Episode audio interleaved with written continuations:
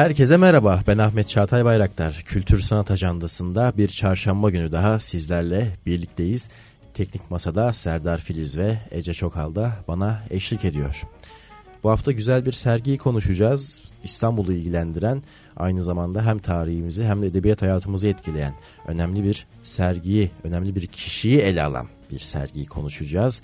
Reşat Ekrem Koçu ve İstanbul Ansiklopedisi arşivini. E, Salt ve Kadir Has Üniversitesi iki bin on sekiz yılından bu yana Reşat Ekrem Koçu ve İstanbul Ansiklopedisi arşivi üzerine çalışmalarını sürdürüyordu. Bu çalışmalarda yirmi dört Mayıs'ta Salt Galata'da açılan başka bir başka kayda rastlanmadı. Reşat Ekrem Koçu ve İstanbul Ansiklopedisi arşivi başlıklı sergide halka açıldı. yirmi dokuz Ekim'e kadar sürecek sergiyi Salt Programlar Sorumlusu Gülce Özkara ve Arşiv Sorumlusu Masum Yıldız ile konuşacağız. Hoş geldiniz. Hoş bulduk, merhaba. Merhaba. Çok teşekkür ediyorum katıldığınız için ve özellikle böyle güzel bir sergiyi e, oluşturduğunuz için. Biz teşekkür ederiz. Doğrusu çok ilginç, e, ilgi çekici konulara ve başlıklara yer veriyor. E, Reşat Ekrem Koçu'yu tanımayan, e, belki aşina olmayan dinleyicilerimiz de vardır. E, kısaca bahsetmek isterim kendisinden. bin dokuz yüz beşte İstanbul'da doğan Reşat Ekrem Koçu, Kuleli Askeri Lisesi, Vefa Lisesi, Pertevniyal Lisesi'nde tarih öğretmenliği yapmış ve tarih öğretmenliğinin yanı sıra da Cumhuriyet, Yeni Sabah, Milliyet, Her Gün, Yeni Tanin ve Tercüman gibi gazetelerde ve ayrıca Hayat Tarih Mecmuası, Resim Ta- Resim-Tarih Mecmuası, Tarih Dünyası, Hayat, Yeşilay, Büyük Doğu, Hafta, Türk Folklor Araştırmaları, İstanbul Enstitüsü Mecmuası gibi dergilerde de makaleler yazmış. Böyle, böylelikle de geçimini sağlamış. Tarihi romanlar ve belirli bir tarihi şahsiyeti anlatan romanlaştırılmış monografiler de yayınladı Reşat Ekrem Koçu. İstanbul'a dair tarihi, coğrafi, mimari, edebi, folklorik ve kültürel konuları ele alan şehrin muazzam kütüğü olarak nitelendirdiği İstanbul Ansiklopedisi'ni bin dokuz yüz kırk dört Kasım'ında fasiküller halinde yayımlamaya başladı. Bundan sonra belki de ömrümü yıpratacağım dediği ansiklopedi için ömrünün sonuna kadar çalışmaya da devam etti. Düzensiz aralıklarla yayınlanan otuz dört fasikülün ardından bin dokuz yüz elli bir yılında ekonomik nedenlerle ansiklopediye ara vermek durumunda kaldı. bin dokuz yüz elli sekizde birinci fasikülden itibaren yeniden yayımlanmaya başlayan ansiklopedinin bu macerası yüz yetmiş üç fasikül ve on bir cilt sürdü. Ve ne ilginçtir ki İstanbul'un her detayını kayda almak isteyen Koçu'nun mezarının şu an nerede olduğu da bilinmiyor. Evet, sergiyi konuşmaya başlayalım konuklarımızla. Öncelikle sormak isterim. Kişisel olarak Reşat Ekrem Koçu ile olan ilişkiniz ne yöndeydi sergi öncesinde ve neler öğrendiniz bu araştırma ve çalışma süreci boyunca? Masum, ee, sizden alalım. Tarihe merak olan ya da tarih konusunda e, hafif araştırma yapan bile e, hayatından Reşat Ekrem Koçu geçmiştir. E, yetmişlerde seksenlerde güvenilir kaynak olarak gösterilse de doksanlardan itibaren yavaş yavaş popülaritesi yükselmiş bir insan. Ee, daha sonra e, Orhan Pamuk'un kitabından sonra iyicene yükselmiş ve e, Doğan Yayın'ın yeniden kitaplarına basmasıyla e, hemen herkes tarafından tanınır hale gelmiş bir kişilik. E, Bizim de aynı şekilde e, yolumuz e, kitaplarına düştü. E, iki bin on sekizde tabii Salt'a geldikten sonra derinlemesine araştırmaya başladık. E, nasıl çalıştığını, arşivin ne şekilde olduğunu. E, çünkü ilk geldiğinde e, altmış iki koli halinde gelmişti kitapları ve arşivi. E, onları e, taradık, dijitalize ettik. E, katalogladık, kodladık ve e, bu sonbaharda e, online erişime açacağız. İstanbul Ansiklopedisi nokta org e, sitesi üzerinden herkese açık, kamuya açık olacak. Çok güzel. Ya sergiyi e, takip edemeyenler için de ayrıca dipnot, dipnot olarak belirtelim. E, bir e, site üzerinden, İstanbul Ansiklopedisi sitesi üzerinden de görülebilecek bu e, dijital arşiv şeklinde Reşat Ekrem Koçu'nun İstanbul Ansiklopedisi. Gülce, size sormak isterim. Sizin Reşat Ekrem Koçu ile olan ilişkiniz öncesinde neydi? E, nelere şaşırdınız? Neler gördünüz? Çünkü oldukça ilginç ayrıntılara yer veren bir e, çalışma e, söz konusu. Hem sergi özelinde hem de İstanbul Ansiklopedisi'nin yayınlanma süreci e, sırasında. Benim e, sergi öncesinde Reşat Ekrem Koçu'ya dair tabii ki hani hepimiz gibi böyle bir kulak dolgunluğum ya da işte göz aşinalığım vardı. Ama e, hani sergiye hazırlanma süresinde açıkçası işte hani arşivlerle de haşır neşir olduğumuz zaman ya da sergiyi hazırlarken hani sergiyi nereden, yani bu kırk binlik e, binlik arşivi, belgelik arşivi hani neresinden tutacağız, nasıl bir çerçeve yapacağız diye düşünürken aslında daha çok tanıma imkanım oldu. Ee, zaten hani birazcık da bunu hep irdelemek istedik. Ee, yani bu dışarıdan tabii ki bir Reşat Ekrem Koçu farklı bir tarihçi olarak ele alınıyor. Ee, İstanbul'un hani resmi tarih anlatısı dışında bir anlatı kurduğu, hani belirli bazı okumalar var tabii ki Reşat Ekrem Koçu için. Ee, ama asıl tanışıklığım sanki bu dönemde oldu ve hani tam olarak yani biz hani bu çok düşündük aslında, hani bu sergi süresince de hani bu soru bize geldi. Ee, yani hala tanıdık mı ya da hani hala tam anlıyor muyuz? Hani emin de değilim. Ee, ya da işte tam anlaşılabilir mi, yani gerek var mı? Ee, hani çok daha hani işte zaten serginin adı da Başka Kayda Rastlanmadı ya da e, hep yazılarında kullanıyor işte. E, hayatı hakkında başka bir şey tespit edilemedi diye. Hani Reşat Ekrem Koçu'da da bir sürü tespit edilemeyen yer var e, bence.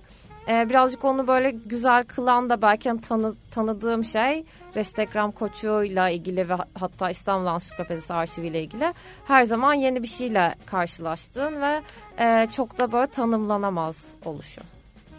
Evet, cidden tanımların dışında bir kişi. Zaten e, dinleyicilerimize de paylaştık. E, lisedeki tarih öğretmenliği sırasında birden fazla der, e, dergi ve gazeteye farklı görüşlerde de olsa e, makaleleri yayınlanmış, yazıları ve çalışmaları yayınlanmış bir isim. E, bu açıdan çok yönlü olmaya çalışan e, fakat e, sergide de belirtildiği üzere bazı noktalarda e, arşivin pek de iyi yapılamadığını görebiliyoruz. Örneğin e, gazetecilik çalışmalarını içeren kimi e, kağıtların bir arkasında İstanbul Ansiklopedisi'ne dair maddelerin yazdığını e, görüyoruz. E, şunu sormak isterim. İstanbul Ansiklopedisi'ne dair envanter toplama ve tanzim etme çalışmaları e, süreç nasıl ilerledi? iki bin on sekizden beri devam eden bir süreçten bahsediyoruz. Ve e, size bu arşiv nasıl ulaştı? Veya siz nasıl ulaştınız bu arşive? O zaman en başından başlayayım. Aslında bin dokuz yüz yetmiş beş yılında öldükten sonra e, evlatlığı Mehmet Koçu'ya geçiyor arşiv. E, Mehmet Koçu bin dokuz yüz yetmiş yedide e, ansiklopedi yazarlarından Enver Esenkova'ya haklarını satıyor. Enver Esenkova'nın alma nedeni ansiklopediyi devam ettirebilmek. E, bunun üzerinde de çalışmalar yapıyor, ofis kuruyor. Sirkeci'ye tekrar geliyor arşiv başladığı yere, e, Ankara'na. E, fakat e, başarılamıyor. E, doksanlara kadar e, bu uğraş devam ediyor. E, Enver Esenkova vefat ederken e, eşine ve çocuklarına vasiyet ediyor. E, onlar da devam ediyorlar tasniflemeye. E, daha sonra e, Enver Esenkova'nın eşi de vefat ediyor ve e, kızı Emine Gönel e, kendi kızıyla beraber, Elif Hanım'la beraber devam ediyor. E, yaz, Salt'ın yazlık sergisinde kamuya bir duyuru yapılıyor. Yazlıkta çekilmiş fotoğrafları insanların isteniyor. Ee, Emine Hanım karşılık veriyor. Ee, Salt'la iletişime geçiyor. Daha sonra kendisinde böyle bir arşiv olduğundan bahsediyor. Ee, daha sonra e, Salt ve Kadir Has Üniversitesi işbirliğiyle e, arşiv alınıyor. E, şu anda arşiv Kadir Has Üniversitesi'nde Salt işlemesini dijitalize ve e, kamuya açma e, ve programları yapmayı üstlendi. Onları yapıyor. Arşive ulaşmamız bu şekilde.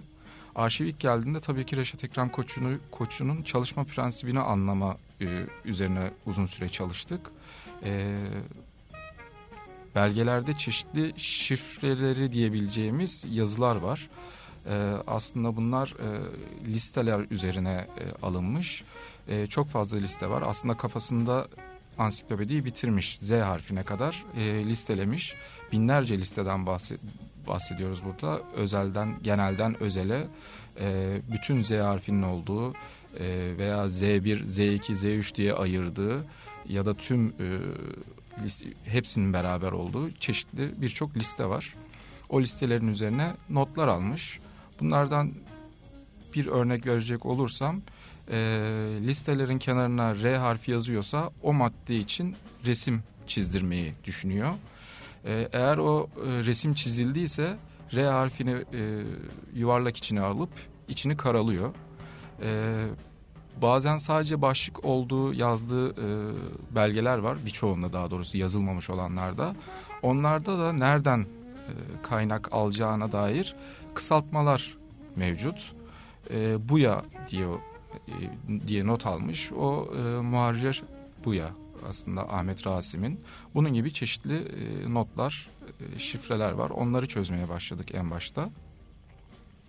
E, tabii ki e, kitaplarını ve yazdığı yazıları gazetelerde araştırmaya devam ettik. Nerelerde yazmış, e, ne kadar yazı yazmış. E, bunda da gördük ki aslında Reşat Ekrem'in fotoğraflardan da fark ettiğimiz kadarıyla bütün hayatı İstanbul Ansiklopedisi ile iç içe. Bunları ayırmanın bir imkanı yok. Çünkü e, gazetede yazdığı yazıyı daha sonra bir belgenin üzerine yapıştırıp üzerine e, çeşitli e, notlar alıp karalayıp tekrar yazıp bir madde haline getiriyor. E, kitaplarını da aynı şekilde işte sürekli kendi yazılarından küpürler kesip yapıştırıp tekrar onu ansiklopedi için madde haline getiriyor. Maddeler de yine gazete yazılarında yazılabiliyor ya da kitaplarda yazılabiliyor. Tüm hepsi e, iç içe geçmiş durumda Reşat Ekrem Koçu'da. Evet, iç içe geçmiş bir e, çalışma e, ve büyük bir arşivin e, tanzim edilmesi cidden zorlu bir süreç e, ve bunun ayrıca sergilenmesi de ayrı bir önem taşıyor. Bunun doğru bir şekilde e, sanatseverlerle veya tarih meraklılarıyla buluşturulması da büyük önem taşıyor. E, bu nasıl gerçekleşti? Bunu sormak isterim. Ee, sergi sürecimizi anlatabilirim. Sergiyi biz bir ekip olarak yaptık. Cansu Yapıcı ve Bülent Tanju ile birlikte, e, Masum ve ben. E, hatta bunu söylemek isterim, kendimize Reşat Ekrem Koçu'nun kısaltması R E K'ten Rekip diyoruz, böyle bir küçük bir esprimiz var. Evet, e, demin de bahsettiğim gibi aslında bu e, belgeyi nereden ele alacağız e, ya da zaten asıl proje bu arşivin kamuya açılmasıydı. E, sergide bunun bir parçası diyebiliriz. E, sergileştirirken e, nereden bakacağız, hani nasıl bir çerçeve e, kuracağız diye düşünürken aslında hani Reşat Ekrem Koçu'yu farklı yapan nedir? Başka kayda rastlanmayanları bir e, ansiklopedi bir hale getirmesi, onların kayıtlarını alması ve biz de işte daha önceleri bekar uşakları denen, sonraları ayak takımına dönüşen, artık hani altmışlarda da kendilerine hani gariban diyen bir alt kültürü e, hikayelerine odaklandık bu sergide. Ve Galata'yı bir kentsel odak olarak aldık. Hem bu bekar uşaklarının e, Galata semti etrafında yerleşmiş olması, işte Unkapanı'dan Haliç'e kadar uzanan o liman bölgesinde, hem de Salt Galata'nın e, yapının bu bölgede olması ve birazcık hani e, böyle hani Salt Galata'nın e, yapısının içinden, hani o pencereden bakarken E, gördüklerimizi anlatmak, yani İstanbul Ansiklopedisi'nde orada ne görüyorduk anlatmaktı e, amacımız ve bu buradan yola çıktık. E, hani hem ilk başta Reşat Ekrem Koçu'nun e, ve İstanbul Ansiklopedisi'nin hikayesine ve onun demin de bahsettiği gibi e, Masum'un bahsettiği gibi Reşat Ekrem Koçu'nun yöntemine değiniyoruz. Orada e, orijinal malzemeyi direkt olarak sergiliyoruz. Reşat Ekrem Koçu'nun hayatından ya da mesela e, onu hani ben bizce çok farklı kılan şeylerden biri, mesela gazeteye ablasının kedileriyle ilgili yazdığı bir dört böyle küpürlük bir küpür serisi var ve kedileri uzun uzun anlatıyor, işte kanepeye çıktı şöyle miyavladı filan diye e, ya da işte babasının fotoğrafları ya da Ee, sokakta e, Eminönü'nde, işte Yeni Cami önünde çektiği gazete müvezzili çocukların fotoğrafları vesaire, onlara yer veriyoruz. Hani Reşat Ekrem Koçu'yu yine bir şekilde, başka bir şekilde e, gözle e, ele almak için.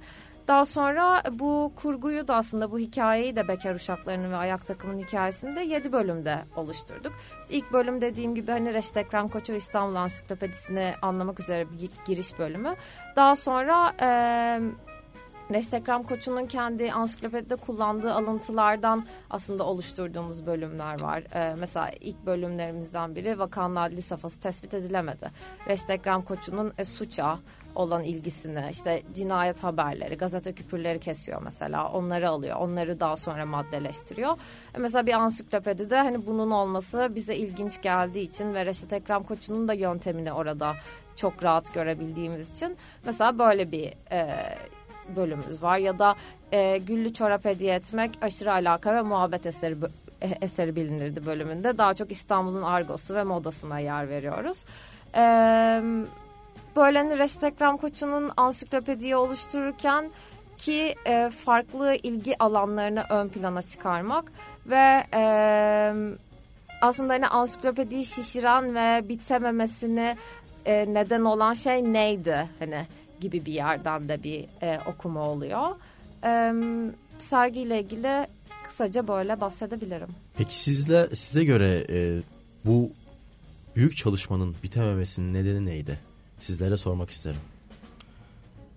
Ee, Birçok. Bit, bitmesi gerekmiyordu bu arada. Evet. Bitmesi imkansızdı. Yani günümüze kadar yaşasaydı da bitmezdi muhtemelen. Çünkü çok daha fazla e, bilgiye ulaşacaktı ve daha fazla kişi girecekti ansiklopediye. Ömrü ve parası olsaydı tabii yine, bitme, yine bitmeyecekti ansiklopedi. E, neden bitmedi diye soracak olursak aslında e, demin anlattım. Bunu e, Semavi Eyice de söylüyor. E, neden bitmediğine dair gerekli insanları birkaç cümleyle geçiştirip E, lüzumsuz insanlara çok fazla sayfalarca yer vermesi ansiklopedi diye belirtiyor. Biz de tam o lüzumsuz insanları sergide gösteriyoruz. Çünkü Reşat Ekrem Koçu'nun asıl e, ve İstanbul Ansiklopedisi'nin marifeti bu. E, başka yerde kaydı olmayan insanlar lüzumsuz insanlara yer vermiş olması. E, bu şekilde diyebilirim. Sizce Gülce? Ben de aynı şeye katılıyorum. Ee, ya zaten hani İstanbul Ansiklopedisi'ni farklı yapan şey aslında o lüzumsuz yükü. Hı hı. Ee, biz de hani sergide o lüzumsuz yükü göstermek istedik. Ee, zaten mesela ilk girişte kötü bir arşiv e, olduğunu bunu söyleyen bir metin yer alıyor. O çok cesurcaydı aslında. Ee, yani aslında hani orada hani hem belki arşiv kötü çünkü işte bir kısmı satılmış vesaire ya da e, hani Reşat Ekrem Koçu kendisi hani İşte farklı mesela işte bir liste yer alıyor. Hiç herhangi bir kronolojik sırası yok ya da konular birbiriyle kesinlikle uyuşmuyor. Hani bu yüzden de kötü bir arşiv diyebiliriz. Ama bir yandan da kötü bir arşiv dememizin nedeni de e, hani o resmi tarih anlatısına uyacak yani onu besleyecek bir arşiv olmaması. Hı-hı. O anlatıya e, destekleyecek bir arşiv değil. Tam tersi. Ee, okuduğunuz zaman yani o arşive baktığınız zaman farklı yerlere götürecek ee, hani ve çoğaldıkça çoğalacak işte hala mesela e, hani sergiyi kurduktan sonra da mesela işte bir şey üzerine düşünürken bir şey araştırırken bambaşka bir maddeye bakarken aradığımız e, aylar önce aradığımız şeyi bulabiliyoruz dolayısıyla bu da onu e, hem kötü bir arşiv yapıyor ama e, ilginç ve e, özel ve heyecanlı kılan şey de Ee, bu bizce. Orada aslında kötü bir arşiv, tırnak içinde kötü bir arşiv. Evet, tarihçilerin tabii gözünde kötü bir arşiv. Sistematik yani, olarak. Sistematik olarak kötü bir arşiv. Yoksa çok ilginç bir arşiv tabii. Ee, ayak takımını anlatan işte e, Semavi Eyice'nin hoşlanmayacağı tarzda. O tarihçi gibi tarihçi. Reşat Ekrem Koçu camiler hakkında, medreseler hakkında işte bu İstanbul'daki önemli kişiler hakkında da yazıyor. Fakat onların üzerine söyleyeceği fazla bir şey yok. Zaten onlar söylenmiş. Burada Reşat Ekrem'i ilginç kılan kimsenin e, hayatını almadığı, hayatı hakkında bir şey söylemediği insanları kayda geçirmek. Bu da ayrıca bir gazetecilik faaliyeti gerektiriyor tarihçiliğin yanında. Bir de Z harfine kadar maddelerin belli olduğunu söylemiştiniz. E, tabii sadece G harfine kadar e, tüm maddeler tam anlamıyla yer alıyor değil mi? Evet, arşivde. Gökçınar, arş, Gökçınar maddesinde sona eriyor. E, bu arada yazılan maddeler yok arşivde. Öyle yani mi? Basılan kısım arşivde sadece e, çizimleri var. E, maddeleri yok bir şekilde. Ya kendisi tutmamış ya matbaadan gelmemiş ya da yok olmuş. Bir şekilde yok olmuş arşivden. E, G'den sonrakiler e, ya yayına hazır halde bir kısmı E, bir kısmı da taslak halde. Ama listeler Z, Zürafa Sokağı kadar, o da anlamlı, oraya kadar var. E, kendisi birkaç röportajında ve çevresinde arkadaşlarına, öğrencilerine söylediği e, tanıklıklardan e, Z harfine kadar bütün hepsinin yayına hazır olduğunu, bütün hepsinin yazıldığını söylüyor. E, bunu daha çok tabii sponsor bulmak için yapıyor ama tabii ki öyle bir şey yok. Yani çok zorlasanız belki iki cilt daha çıkar ama daha fazla bir şey çıkmaz. Şimdi baktığımızda yine tırnak içinde söyleyeceğim, aslında bir deli işi yaptığı. E, çünkü çok zor ve çoğunlukla kendi başına yaptığı bir e, iş ve işlem. O dönemdeki entelektüel çevreden tutun öğrencilerine kadar e, Reşat Ekrem Koçu'ya e, nasıl bir yaklaşımda bulunulmuş bu İstanbul Ansiklopedisi'ni hazırlarken? Hani e, ciddi anlamda bir saygı mı duyulmuş bunu hazırladığı için, yoksa e, bunu saçma ve ciddiyetsiz olan e, olarak algılayanlar da olmuş mu? Yani Semavi Eyice bunu ciddiyetsiz olarak e, tanımlıyor birkaç yerde ama kendisi de başından beri ansiklopediye e, yazarlık yapıyor aslında. Öğrencileri de aynı şey, e, öğrencileri tabii ki saygı duyarak e, katkı vermeye çalışıyor. Çok fazla öğrencisi de var katkı veren. E, Reşat Ekrem'in en büyük sorunu ekonomik sorun, bunu çıkartmak için. Çünkü ilkinde de ikincisinde de sponsorlarını kaybediyor. Kaybettikten sonra, ikincisinde özellikle elli sekizden sonra e, ablası da elli yedide ölüyor yanlış hatırlamıyorsam. E, babadan kalma köşkünü satıyor. Spo, e, kaynak e, elde edebilmek için. E, Ansiklopediyi yetmiş üçe kadar o şekilde çıkartıyor, bin bir zorlukla. E, daha sonra köşkü gören, köşkü de bu arada eski mini valimiz e, Fahrettin Kerim Gökay'a satıyor, e, komşusu. E, köşkü gören bir apartman dairesine taşınıyor. Bütün e, belgeleri küçücük bir daireye sıkıştırıyor. Orada evlatlığıyla beraber yaşıyor. E, yine tanıklıklardan bildiğimiz kadarıyla e, pencereden köşke bakıp hayıflandığını söylüyor öğrencileri. Nerede yer alıyordu o köşk? Göztepe'de. Göztepe'de. Minibüs Caddesi'nin. Şu an Minibüs Caddesi'nin üstünde. Şu an e, ayakta mı peki? Hayır. Yerine apartman, apartman var, evet. Fahrettin Kerim Gökay'ın köşkünün yanı. Hı hı. Bu arada Göztepe'de Reşat Ekrem Koçu e, sokağı olduğunu söylemek istiyorum ama o bir çıkmaz. E, o da bence o sokağın çıkmaz olması da Reşat Ekrem Koçu'ya çok uyuyor. Çok manidar değil mi hayatının, evet, aslında? Evet. Özellikle bu köşke bakarken hayıflanması da, evet, e, ve ansiklopedinin bitirilememiş olması da cidden çıkmaz sokağa e, güzel, evet, metafor olarak yer alabilir. Çok geçimsiz ve aksi bir adam aynı zamanda. Ee, ya bunun nedenleri çok fazla. Yani karakter olarak da öyle ama e, bunu besleyen çok fazla da şey var.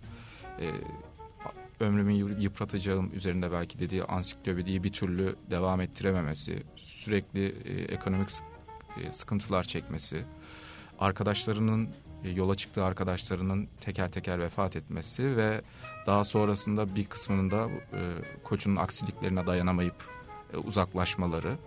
E, elli sekizde başlayan e, yıkımlar, istimlaklar, gözünün önünde İstanbul'un değişmesi, o e, ayak takımının yaşadığı İstanbul'un e, ortadan kalkması, bunlar hep e, Koçu'yu agresifleştiren şeyler. Ee, ve sonlara doğru iyicene yalnızlaşıyor. Bunu satır aralarında görebiliyoruz. Ee, bir Gürpınar maddesi var. Ee, Gürpınar maddesinde normalde e, köyü anlatacak fakat e, şöyle başlıyor. Reşat Ekrem Koçu'nun e, paralı ve, ve, ve arabalı ve vefalı dostları kalmadığı için köye gidip e, yerinde tespit edilememiştir. O yüzden bu aşağıdaki satırları bir gazete haberinden koyuyoruz diyor. Böyle aralarda ufak ufak haykırışlar ve e, serzenişler bulunuyor maddelerde. E, cidden aksi ve geçimsiz olması da e, aslında sonu gelmeyen bir çalışmanın e, bitirme kaygısından ileri de geliyor olabilir, dediğiniz gibi. E, cidden şahsına münhasır bir e, karakter. Onu sergide de bunun izlerini görebiliyoruz. Çünkü E, gazete küpürleri ve ansiklopediden maddelerin yanında e, katıldığı televizyon ve e, radyo programlarından e, kayıtlar da yer alıyor. Direkt olarak, canlı olarak kendisini de e, görebiliyoruz. E, ve şunu da sormak isterim. Benim özellikle sergiyi gezdiğimde e, o, o zamanların güncel konusu olan hippileri ele almış. Hippiler üzerine yazılan şiirleri, e, övgüleri, taşlamaları e, ve tabii gazete küpürlerine yer e, vermiş. Keza bu İstanbul'un bekarlarını ele alması, anlatması da ilgi çekici. E, sizin aklınızda kalan, çalışırken ilginizi çeken ve hoşunuza giden detaylar neler oldu? Bu hippiler kısmı açısından mı? Genel olarak sergide. Genel olarak. Ya şöyle, demin hippiler dediğiniz için ben oradan gireyim. Direkt dediniz. Zaten şöyle, hem ansiklopedinin son maddesi Mehmet Gökçınar, demin Masum bahsetti. Hı hı. Ve bu hippie haberlerini, hippie maddelerini aslında Mehmet Gökçınar üzerinden elde ediyor. Yani Mehmet Gökçınar'ın ona getirdiğini söylüyor. Belki bunu geçirmek lazım. Ee, ansiklopedi birçok yazara yer veriyor. Ee, bazı maddelerin altında başka yazarların isimleri bulunuyor. Çoğunun da mahlası olduğunu düşünüyoruz Reşat Ekrem Koçu'nun. Ve e, bu hippileri de aslında altmışlar artık sonunda, hani demin de söz ettiğimiz gibi, İstanbul değişiyor, dönüşüyor ve onun tanıdık olduğu bir şey kalmamış oluyor aslında pek. E, ama bu gelen hippiler onun için sanki böyle yeni bir ayak takımı hissiyatı yaratıyor. E, zaten hani bu hep yalın ayak e, ilgisi, hani çıplak ayaklı çocuklar vesaire, hani hep bunları geçirirken hippileri de o şekilde görmeye başlıyor. Ve e, bizce, yani bu hani böyle kendi aramızda konuştuğumuz ve düşündüğümüz bir şey. Bizce o Mehmet Gökçınar karakterinde e, bu hippileri anlatabilmek için yaratıyor bir şekilde. Çünkü mesela Mehmet Gökçınar maddesinde şey diye geçiyor. Ee, işte Göztepe'de bir köşkte otururdu. Daha sonra işte liseyi bitiremedi ve e, işte kö- kötü arkadaşlıklar edindi ve ondan sonra işte köşkü sattı, işte şuraya yerleşti falan gibi anlatıyor. Ee, kendi hikayesine çok benziyor mesela böyle şeyler. Ee, ya da mesela bir yine hippie maddesinde şey e, zaten hani hep maddelerde bir şiir kullanıyor. Yani o eski E, aşık e, kültürüne gönderme olarak hep bir destanlar ekliyor, bir işte herhangi bir kayıkçıdan bahsederken de ona ekliyor. E, mesela bir tane e, hippie ile ilgili bir maddede e, Mehmet Gökçınar'ın bir fantazi şiir olarak yazdığı diyor. Mesela hani gerçekten hayali bir kurgu kuruyor. Onun içinde tekrar hayali bir kurgu kuruyor. Böyle e, bayağı aslında kurgusal bir e, maddeler yazıyor ve bu hippiler arasında da hani en sevdiğim şeylerden biri de Ee, bir e, İngiliz bir hippie var ve Havland e, ve İstanbul'a geliyor, işte bütün parasını vesaire işte çaldırıyor ve sinir krizi geçiriyor. Reşat Ekrem Koçu da bunu yazarken işte sinir krizi geçirdi ve e, tek bildiği Türkçe kelime fark etmezdi diyor. E, bu mesela benim hoşuma giden şeylerden biri. Evet. Sizce? Ee, aslında bütün olmasa bile ansiklopedinin çok büyük bir bölümündeki folklorik karakterleri Reşat Ekrem Koçu'ya veren Vasıf Hiç karakteri benim için çok önemli. Aslında o da e, yani Gökçınar da Vasıf için devamı gibi görebiliriz. Çünkü e, destancı, manici e, Vasıf Hoca e, kendinden önceki veya kend, kendinden önceki ve kendi döneminde yaşayan şairlerin, aşıkların e, bu halk ozanlarının e, evraklarını Reşat Ekrem Koçu'ya teslim ediyor. Aslında bu bunu bir on iki yıl, on üç yıl içinde yapıyor, oluyor bu iş. E, kırk üçte tanışıyorlar. kırk dörtte de ansiklopedi çıkmaya başlıyor. Her ay buluşup e, bir belge tomarı veriyor Reşat Ekrem Koçu'ya. E, bunlar şiirler tabii ama bildiğimiz halk ozanları diyemeyiz bunlara. Bunlar daha çok ayak takımının halk ozanları. Tulumbacı kahvehanelerinde maniler, destanlar okuyan insanlar, biraz yeraltı edebiyatı gibi e, şiirler. Birçoğu şiir muhtemelen üzerine Reşat Ekrem Koçu şiirden e, o hikayeyi çıkartıp düz yazıyı yazıyor. E, devamına da şiir orijinalini koyuyor. Aslında Gökçınar'da bunun devamının olduğunun kanıtı, çünkü aynı şekilde bir yazı yazıyor Gökçınar ve altına şiirle tamamlıyor. E, benim için Vasıf Hiç diyebilirim. Evet, buradan hareketle hem sergiyle hem konuştuklarımızdan çıkaracağım bir durumda şu oldu. e, Reşat Ekrem Koçu bir tarihçi kimliğinin yanında bence bir alt karakter olarak serserilere öykünme e, özelliği de olan e, bir karakter gibime geldi. E, çünkü sürekli olarak onları ele alması, sonra hippileri direkt olarak e, madde madde e, her hippinin ismine yer vererek ve çizimlerine yer vererek e, yer vermesi belki içinde öyle bir fırtınanın estiğine dair bir e, izlenim yarattı bende. E, ciddi anlamda hani Reşat Ekrem Koçu'yu ve o dönemin İstanbul'unu, değişimini ele almak için e, de, anlamak için e, ciddi bir sergi, ciddi bir arşiv çalışması e, göreceğiz. E, yirmi dokuz Ekim'e kadar. Evet. Ve sonrasında tabii dijital ortamda hı hı. tüm arşive, tüm İstanbul Ansiklopedisi'ne erişebileceğiz. Evet. Doğru. Harikulade. Ben çok teşekkür ediyorum katıldığınız için. Biz çok teşekkür için. ederiz. Teşekkür çok sağ olun. Ee, cidden sergi hakkında öncesi ve serginin sizde yarattığı etkileri anlamak bakımından e, güzel, besleyici bir program oldu. Evet, e, Kültür Sanat Ajandası'nda bu hafta e, Reşat Ekrem Koçu'nun e, İstanbul Ansiklopedisi'ni konuştuk. Başka kayda rastlanmadı başlıklı sergide Salt Galata'da devam ediyor yirmi dokuz Ekim'e kadar e, ve konuklarım da Salt Programlar Sorumlusu Gülce Özkara ve Arşiv Sorumlusu Masum Yıldız oldu. Ben Ahmet Çağatay Bayraktar. Kültür Sanat Ajandası'nda haftaya görüşmek dileğiyle. Hoşçakalın.